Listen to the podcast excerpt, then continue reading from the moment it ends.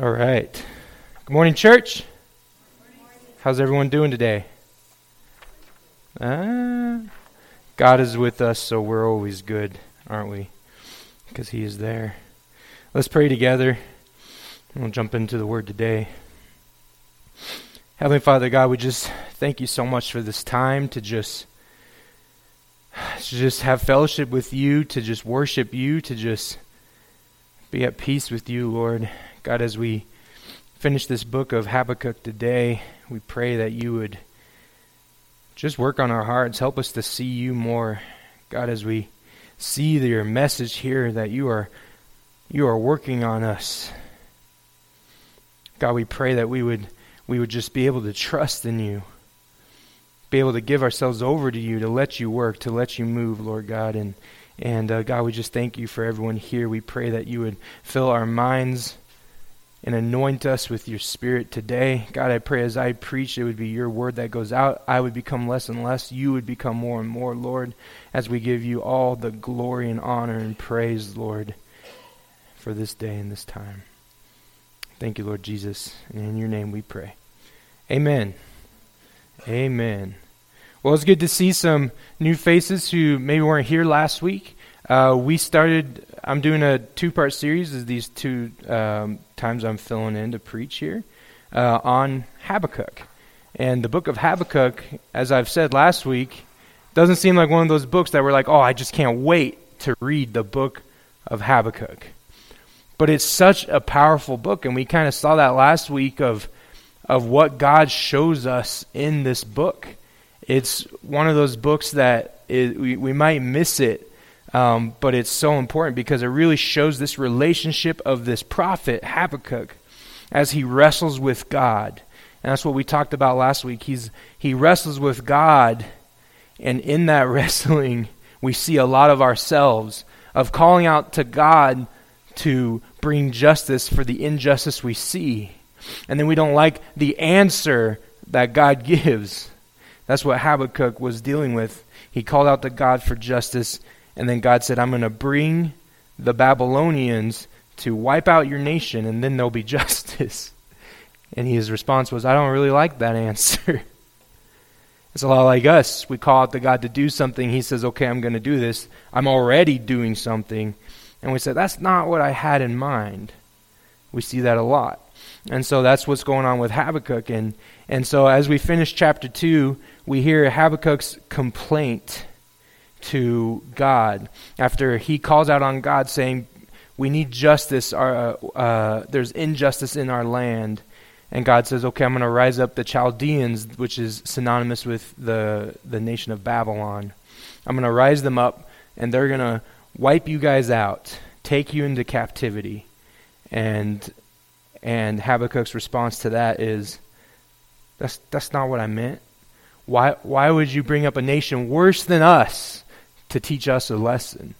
Um, and then that was his complaint. And he says, I will stand by my watch posts and I'll wait to hear what God has to say uh, to answer me, to really, uh, he says, to reprove me. So he knows he's arguing with God. And instead of God responding back, How dare you tell me what I can and cannot do? God says, Don't worry, I hear you. The righteous will live by faith. You, those who have faith in me, they will be saved. And so that's kind of what we ended on last week. And so now we're in chapter 2, and we're going to start with that first verse there. We're going to start with chapter 2, verse 4. Now we're going to read through the end of the book here. So we got a lot of verses in 30 minutes, so it's probably going to be 40 minutes. Um, and as we get through this, I think we just see a lot in this scripture and, and uh, that teaches us about our relationship with God. So as, as we read, we jump to Habakkuk chapter 2, verse 4, and we read the words that many of us know. It says, Behold, his soul is puffed up, is not upright within him, but the righteous shall live by faith. The righteous shall live by faith. So we want to start here as we as we move into the the end of this book. This verse right here is the most important verse in this in this book and really one of the most important verses in scripture. It's actually quoted for us three times in the New Testament. And each time we see this verse, it explains what it means in a different context. And so I want to go through those, those quotes from the New Testament about this verse right here the righteous shall live by his faith. First time we see it, or one of the most important times, is in Romans 1 17, or 16 and 17. The word says, For I am not ashamed of the gospel, for it is the power of God for salvation to everyone who believes, to the Jew first and also to the Greek. For in it the righteousness of God is revealed from faith for faith. As it is written, the righteous shall live by faith.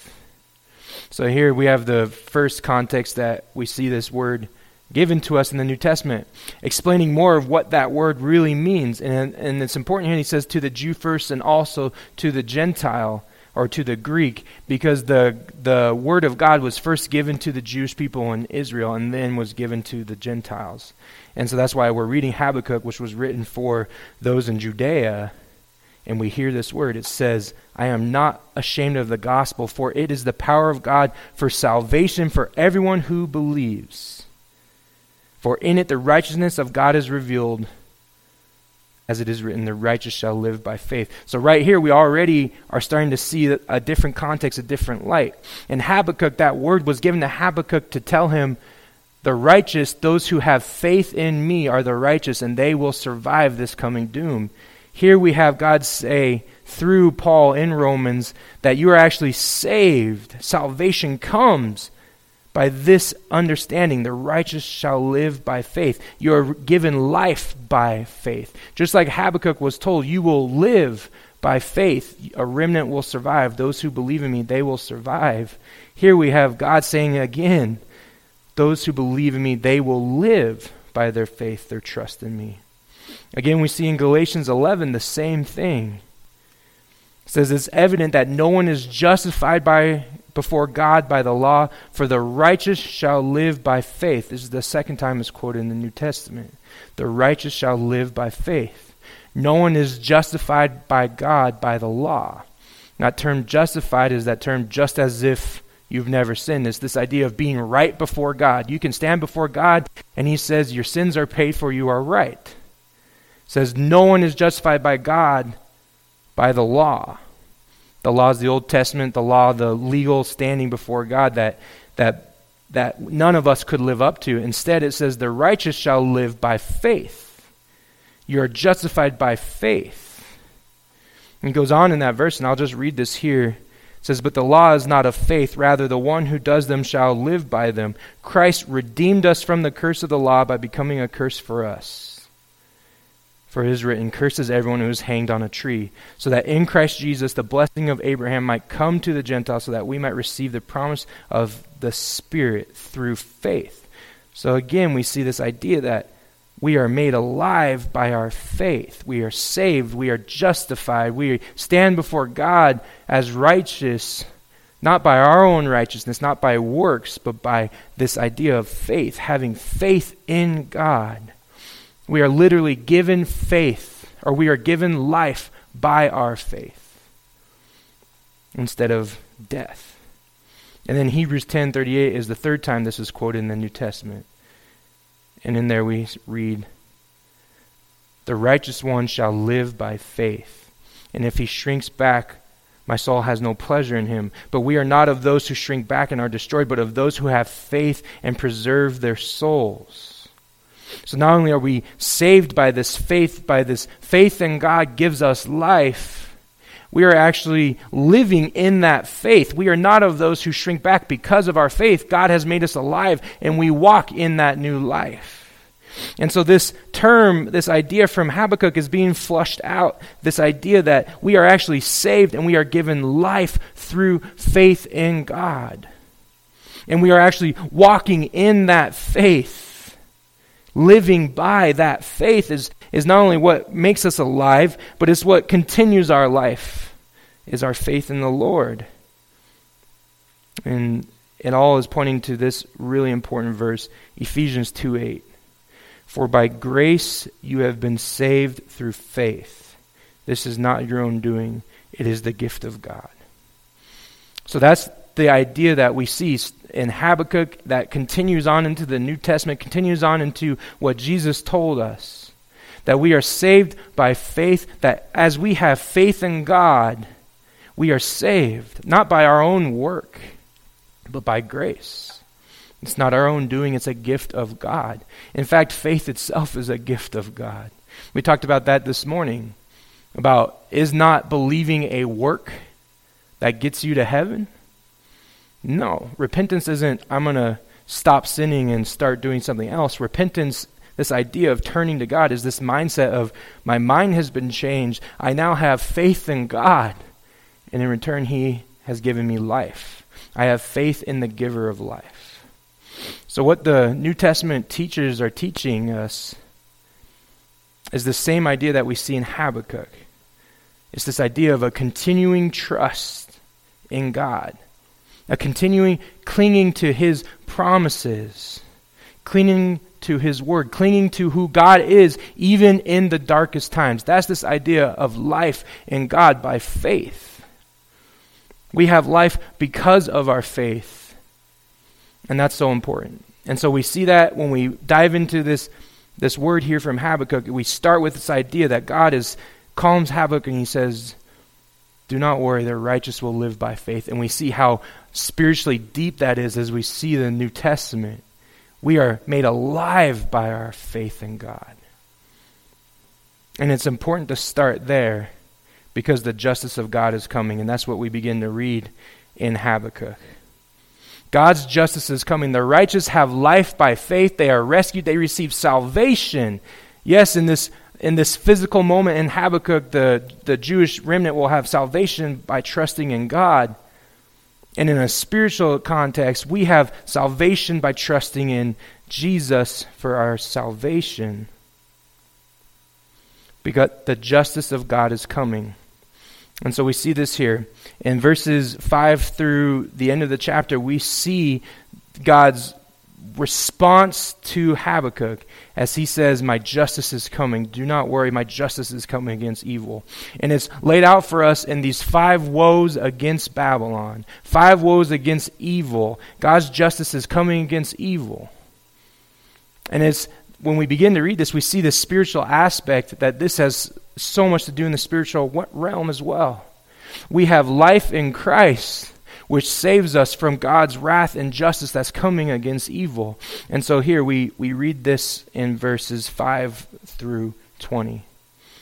It says, Moreover, wine is a traitor, an arrogant man who is never at rest. His greed is as wide as Sheol. Like death, he is never enough. He gathers for himself all nations and collects as his own all peoples.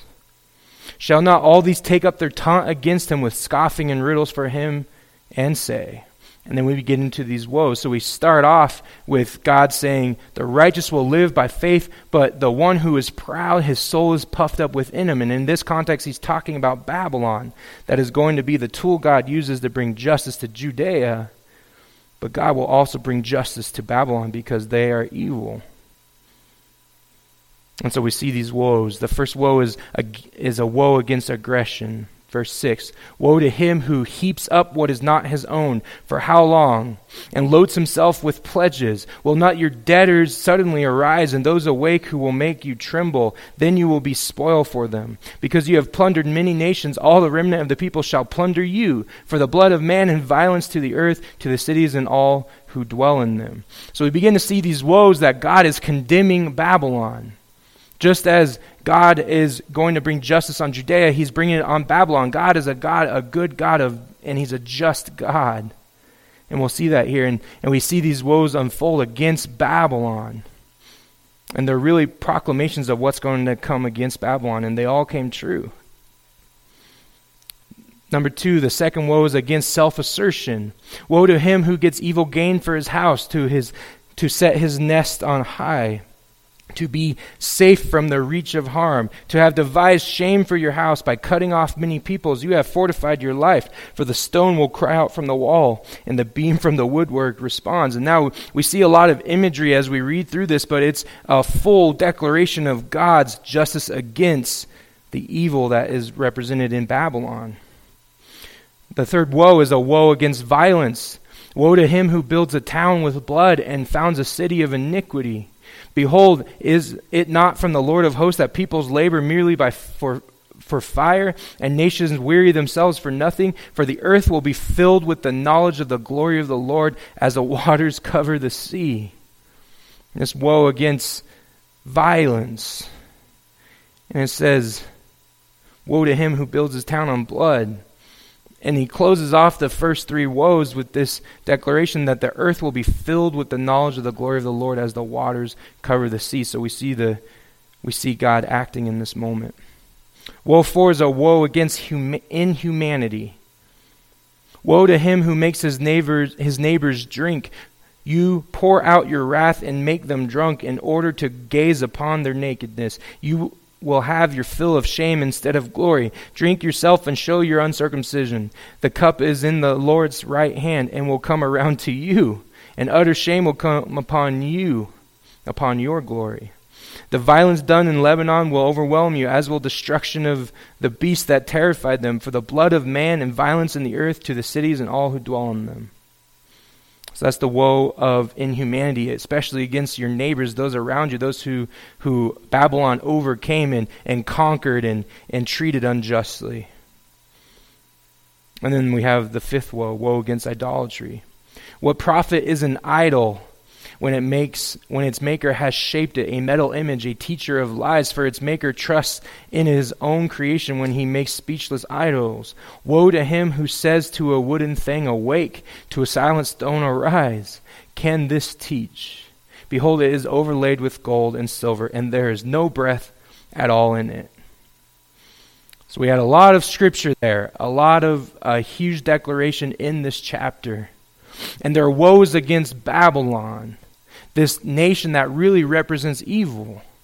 As we read in the, the revelation of what's to come, the great evil nation is, is connected to this term Babylon. If we've read through the book of Revelation, we see that Babylon is a representation of man who is not following God but who worships himself. He becomes his own God. So Babylon is really this connection in a spiritual sense to just evil as what evil is. And each woe is, is a to- each woe, we, we can get into the details of this, and if I had more time, we could talk about it. But the woes are against evil, to the, the totality of evil, the totality of injustice, the totality of sin. God is saying there is woe coming, there is justice coming towards this. And it really connects to this world that we're in right now. See, we, we have life in God and we're saved and we have this joy. And that, song we were singing righteousness, joy, love, peace. But we look in the world around us and we see injustice, we see evil, we see brokenness. And we wonder, what is God doing? And that's what Habakkuk was wondering. He says, You're going to bring this Babylon, this nation, and we, we saw what, how he described Babylon last week. This nation that, that would kill people and put their skulls in their walls. This kind of nation that followed after Assyria. Says, You're going to bring them up against us to teach us a lesson. And, and what God's saying is, No, I am a just God and I am bringing justice on everything that is evil. And why is He doing this? Why is He able to do that? That's that last verse. Verse 20. Because God is God. Only He is able to enact just, injustice against the injustice. Verse 20, but the Lord is in his holy temple, let all the earth keep silent before him. See, our God is truly God. And because he's truly God, he's sovereign. Because he's truly God, he is perfect and good. And that's a that's a, a really powerful argument when people talk about who God is. He must be good. He must be perfect because what a shadow is, what, what evil is, it is the absence of good. It is an infection upon good. So God must be good and perfect. Otherwise, He's not God. He's something that is altered. So God is good and perfect. And if God is good and perfect and sovereign and above everything and, and just this beauty, then He must be just. He must bring justice against what is not beautiful sin evil. And his word to us is He is Lord. He is Yahweh. He is in his holy temple. Let all the earth keep silent before him. Because only God is the one who can judge what is good and what is wrong. And he will bring his justice. And let us keep let the earth keep silent before him. This is the attitude we are to have before such a sovereign God who is just. We are to submit. We are to be patient in faith, silent before God. Be still Psalm 46:10 Be still and know that I am God. I am exalted among the nations. I am exalted in the earth. Be still. So we see Habakkuk wrestling with God, saying, God, why haven't you brought justice? And God says, I am. Hear my word. You the righteous will live by faith. In fact, as we see in the New Testament, you will actually be saved by your faith in me. But I'm going to bring justice on what injustice there is. So Habakkuk's wrestling with God and he hears God. And we begin to see this change being made in Habakkuk's heart where God says, Let all the earth be silent before me. It's almost like he's saying that to Habakkuk himself. Just be silent before me. I know it's hard. I know things are confusing. I know this world seems broken. Things are happening that shouldn't happen. Be silent before me. We see God guiding Habakkuk. Instead of rebuking him for arguing with him, he says, I am bringing my justice against evil. Stand in silence. God is sovereign. He will bring justice to all that is wicked, all that is evil but the righteous will live by faith. The righteous will live by faith in him. So we know that we are to live by faith, that God's justice is coming against what is evil, and that we are just to be still. We must be still and trust in Him that He is doing a good work. And we must know that God is also working for the salvation of his people. That's what we see here in chapter 3. Chapter 3, we, we open up this book and we, we hear Habakkuk's response to what was just said to him. A prayer of Habakkuk the prophet, chapter 3, verse 1, according to Shigionoth, which is probably referenced the type of poem he's praying. Says, O Lord, I have heard the report of you and your work. O Lord, do I fear. In the midst of the years, revive it. In the midst of the years, make it known. In wrath, remember mercy. So Habakkuk hears what God has said. And his response is, God, do your work. Come now in the power you have come before. Here we begin to see Habakkuk's now he's, instead of fighting back with God in frustration, now he's moved to a point of, okay, God, I'm trusting, do your work. I'm calling on you to do your work. It's actually a call of revival.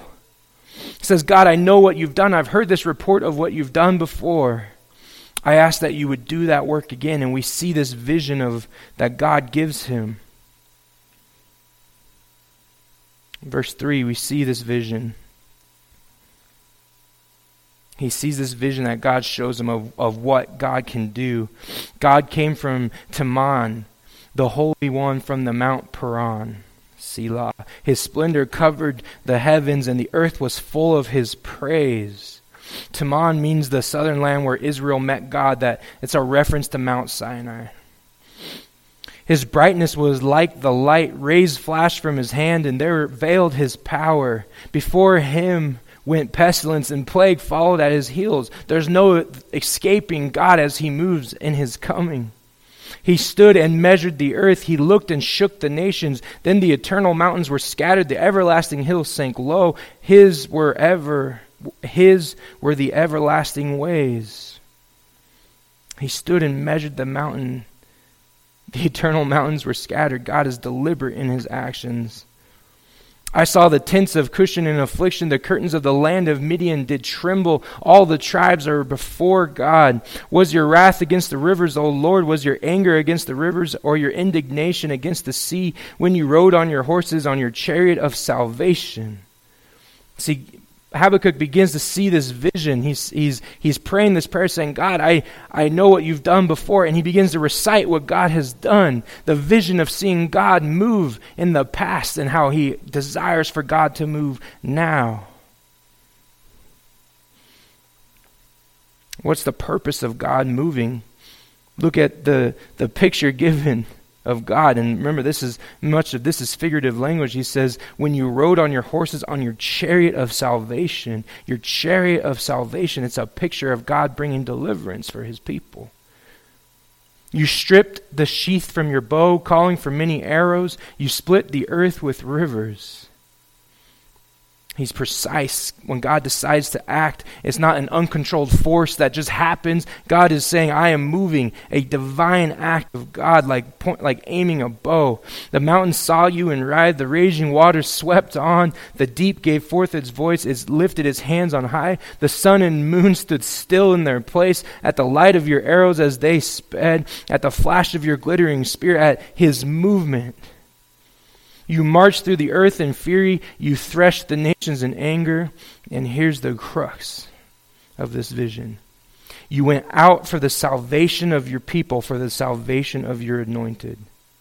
You crushed the head of the house of the wicked, laying him bare from thigh to neck. You pierced with his own arrows the heads of his war- warriors. You came like a whirlwind to scatter me. Rejoice as if to devour the poor in secret. You trampled the sea with your horses, the surging of mighty waters. I hear, and my body trembles. My lips quiver at the sound. Rottenness enters my bones. My legs tremble beneath me. Yet I will quietly wait for the day of trouble to come upon those who invade us.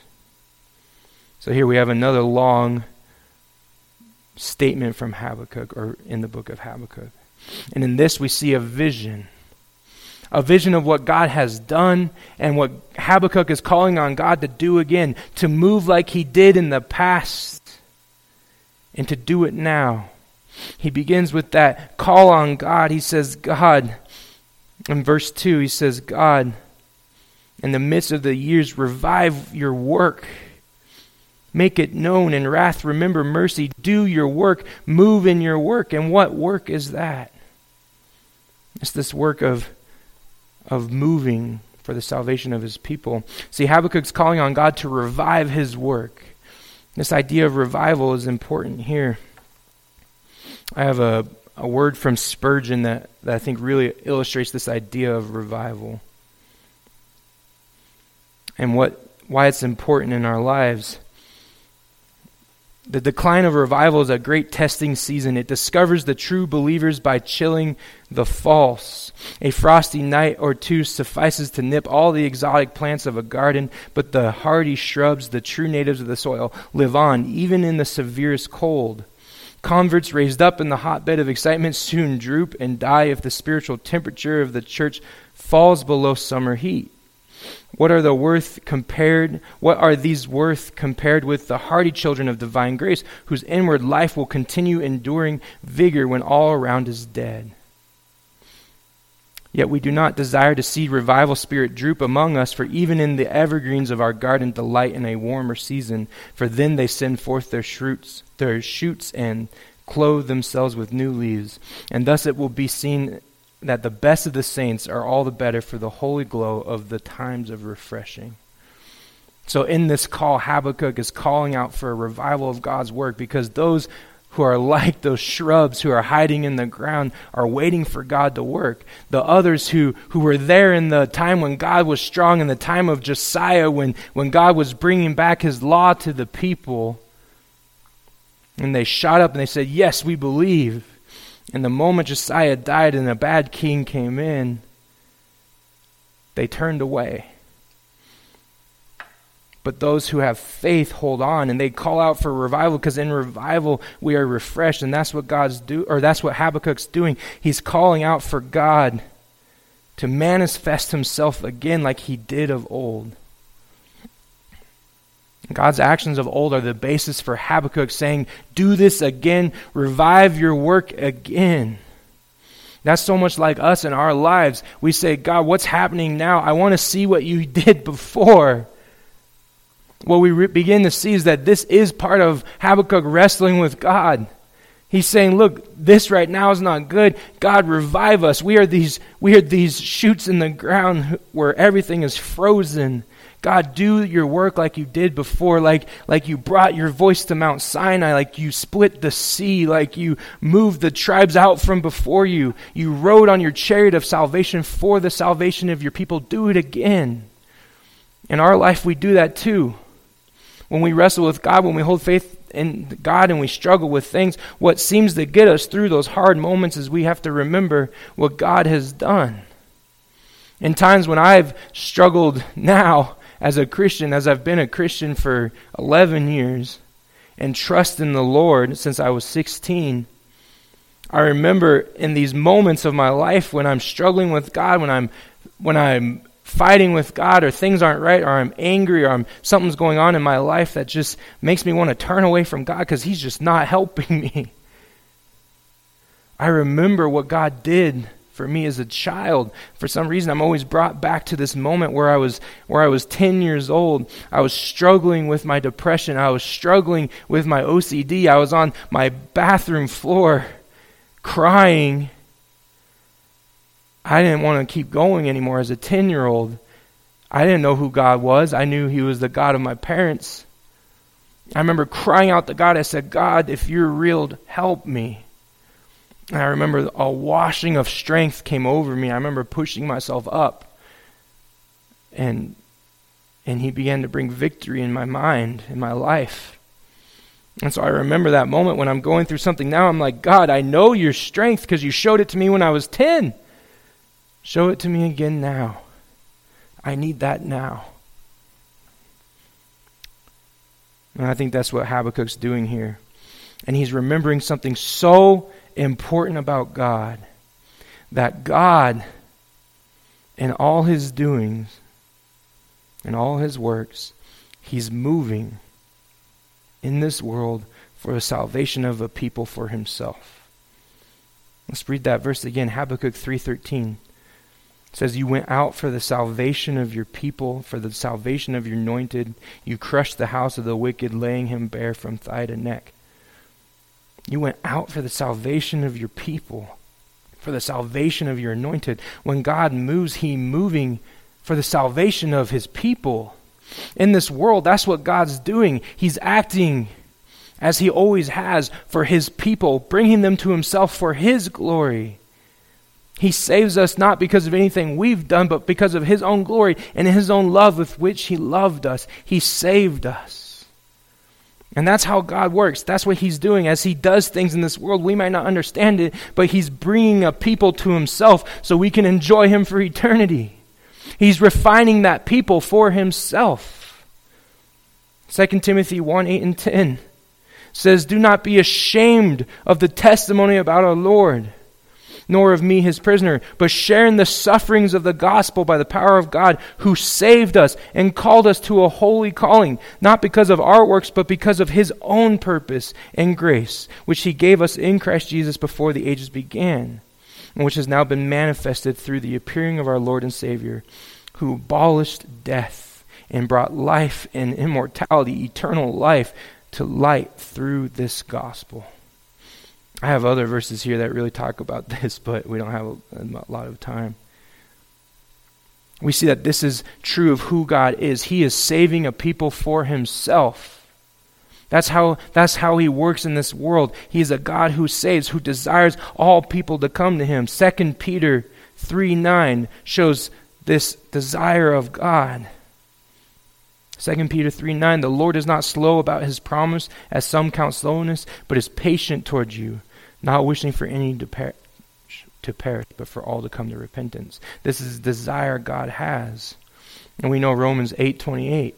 For God is working for we know that those who love God all things work together for good for those who are called according to his purpose. So God is working in this world for our salvation. He's working for his people to save his people.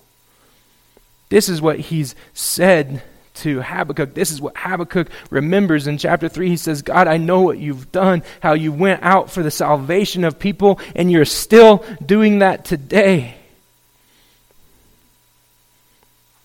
So we must trust in God as our strength, even through the turmoil. That's where Habakkuk comes to.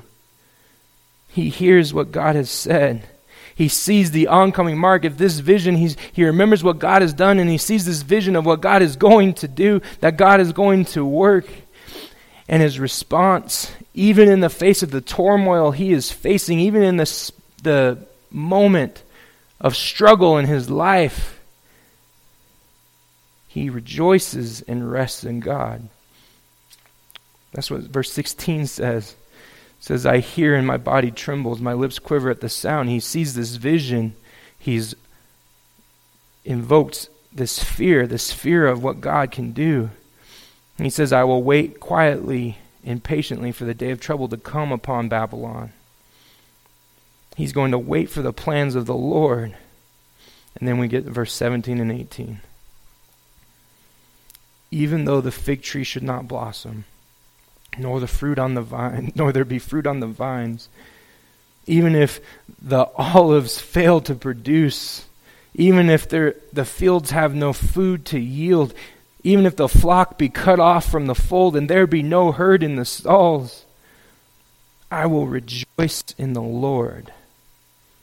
Yet I will rejoice in the Lord. I will take joy in the God of my salvation. So we see what God's doing here. Habakkuk struggles with God saying there's injustice. God says, okay, I'm going to bring justice. And Habakkuk says, it's frustrated. I don't understand what you're doing. And God says, the righteous will live by faith. My justice is coming. And Habakkuk's only response is, even when everything is broken, even when this justice of, of upon Judah comes as Babylon comes and wipes us out, we have no food. That, that term, the fig tree should not blossom, is a term we see in Jewish literature that means everything is dead.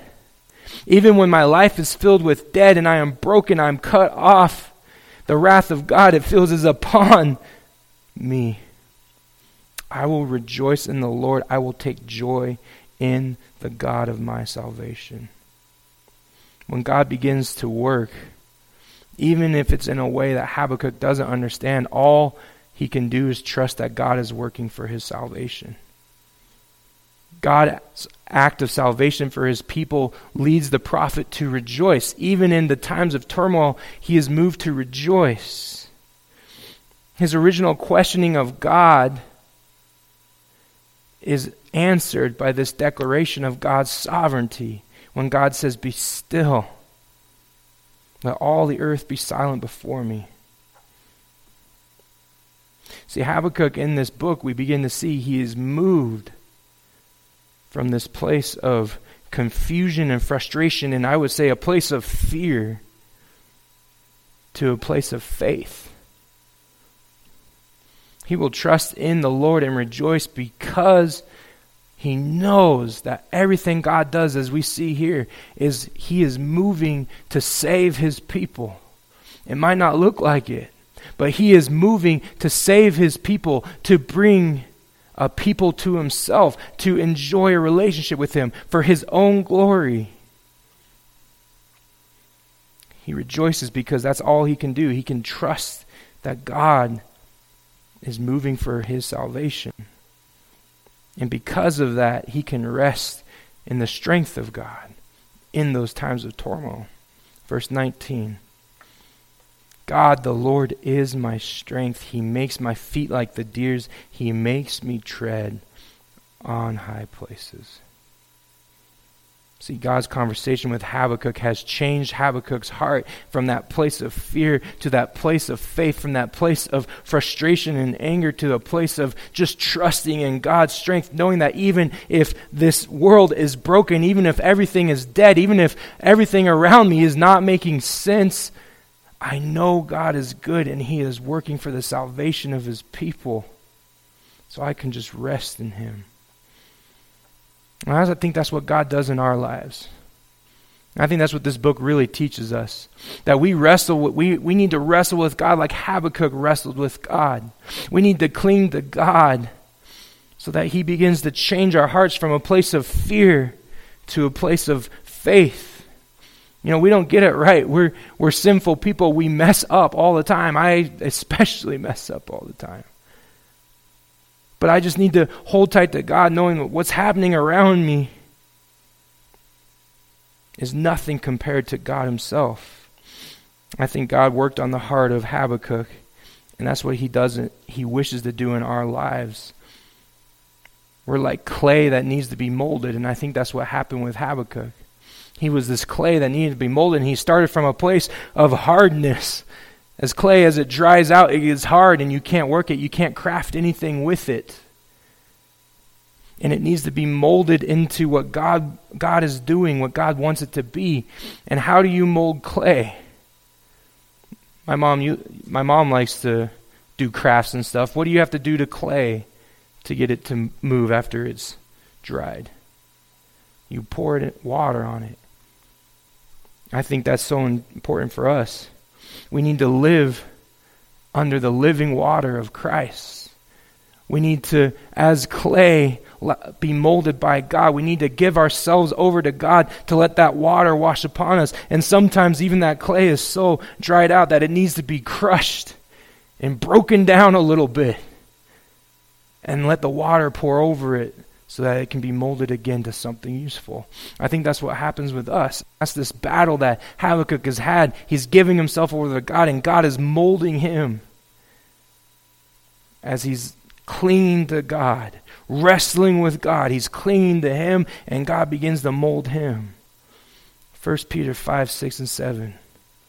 Humble yourselves, therefore, under the mighty hand of God, so that at the proper time He may exalt you, casting all your anxieties on Him because He cares for you, because He loves you. As we come to the end of this book, my question is do we need to have this kind of conversation with God with things in our life? Are there areas in our life that we just we just are so okay just being in our own mindset about? When really God wants to mold us, change us, work on our hearts so that way we are no longer in this place of fear and frustration and anger and confusion and not understanding what God's going to do.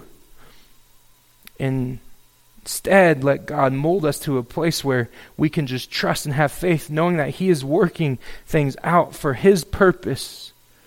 And His purpose for us is to save us, to redeem us, to bring us into His heavenly kingdom.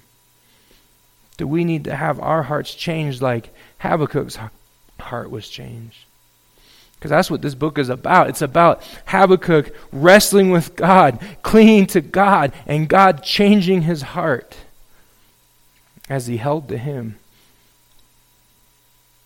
God moved him to a place of faith and rest when he was fighting with God in this place of fear and anger. And that's what happened in him. He trusted in the truth that, yes, I have life by God. I am made alive by God. I have salvation because I have faith. I believe in God. And because of that, no matter what happens around me, I can trust in Him. I think that's the kind of relationship we're supposed to have with God. Cling to God, trust in God, holding to Him, even wrestling with Him, because in wrestling with Him, what we're doing is we're, we're putting ourselves under that water of life. We are allowing Him to mold us. We're allowing Him to move us. We're allowing Him to shape us. And there's areas of our life that maybe we still are like, this is mine that we need to hand over to Him and let Him change our hearts so that we can have this revival happen in our hearts, this revival in our souls, as we can see God start to move and we can enter those high places. Habakkuk says, The Lord is my strength. He makes my feet like deer's. He makes me tread on high places. He brings me to the high places. Habakkuk knows that if he's so focused on himself and his frustration and confusion and not knowing what God's doing, he's stuck here in the valley of the shadow of death. But when he can trust in the Lord God, when he has faith in God and he just trusts in God's salvation, that God is moving for his salvation, that what God does is to save his people, that he can have faith in God. And when he has faith in God, he can climb that mountaintop. He can stand on the top of the mountain in the joy of the Lord, even when everything around him is burning down. He can stand on that mountaintop. He might not get it right all the time, but he can stand on that mountaintop that high place and have joy in the Lord and be at peace. No matter what's going on here, he knows his God has saved him and given him life. And that's what we have in the Lord Jesus. We have life by the blood of the Lamb. He died for us so that we may live, and now we stand in that life. We, yes, we get caught up in our fear. But if we would just start to trust and say, God, you saved me. You must love me. All I can do is trust you. When we do that, we move from that place of fear to faith, from trying to control everything to submitting to God, from a place of darkness in the valley to a place of joy with Jesus on the mountaintop. Yeah, let's wrestle with God because as we do it, we learn to trust Him. We see that everything He's doing is because He wants a people for Himself, for His own glory, because He loves us. Isn't that amazing? So I hope this has been an encouraging book for us.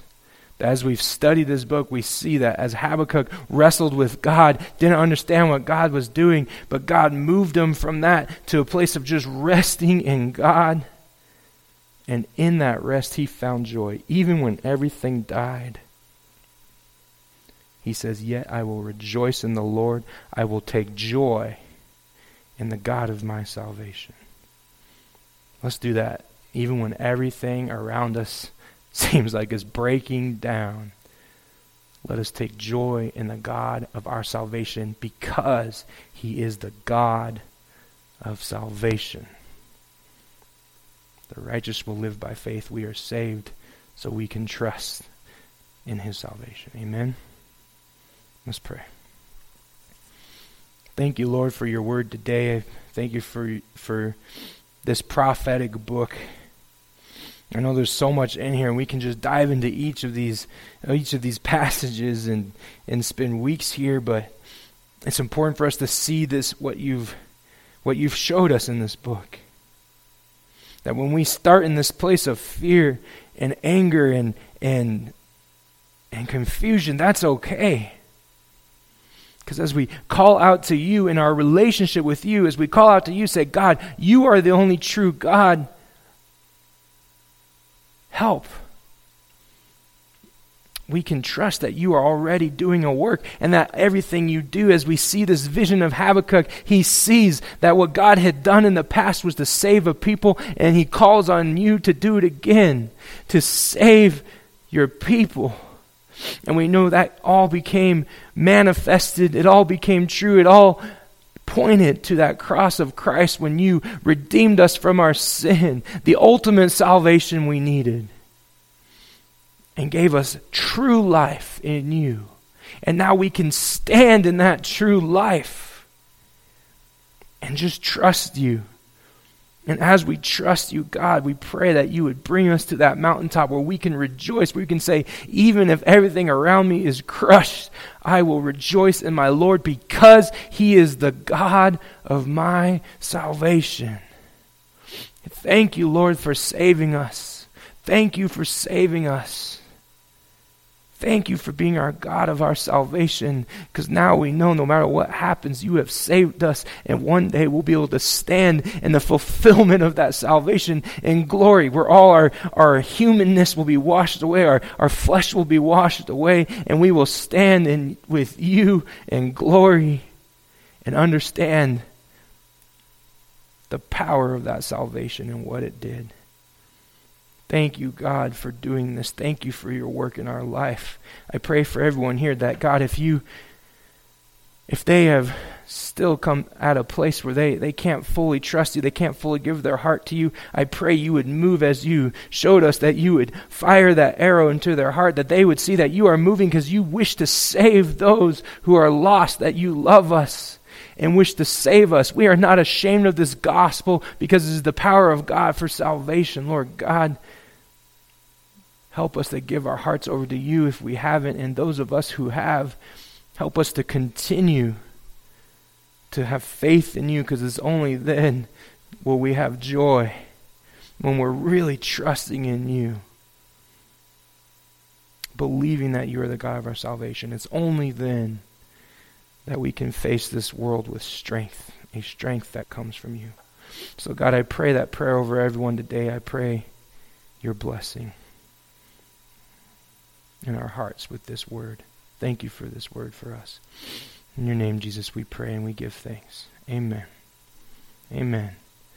Do we have a song to worship? Let's worship together. If you all stand and worship.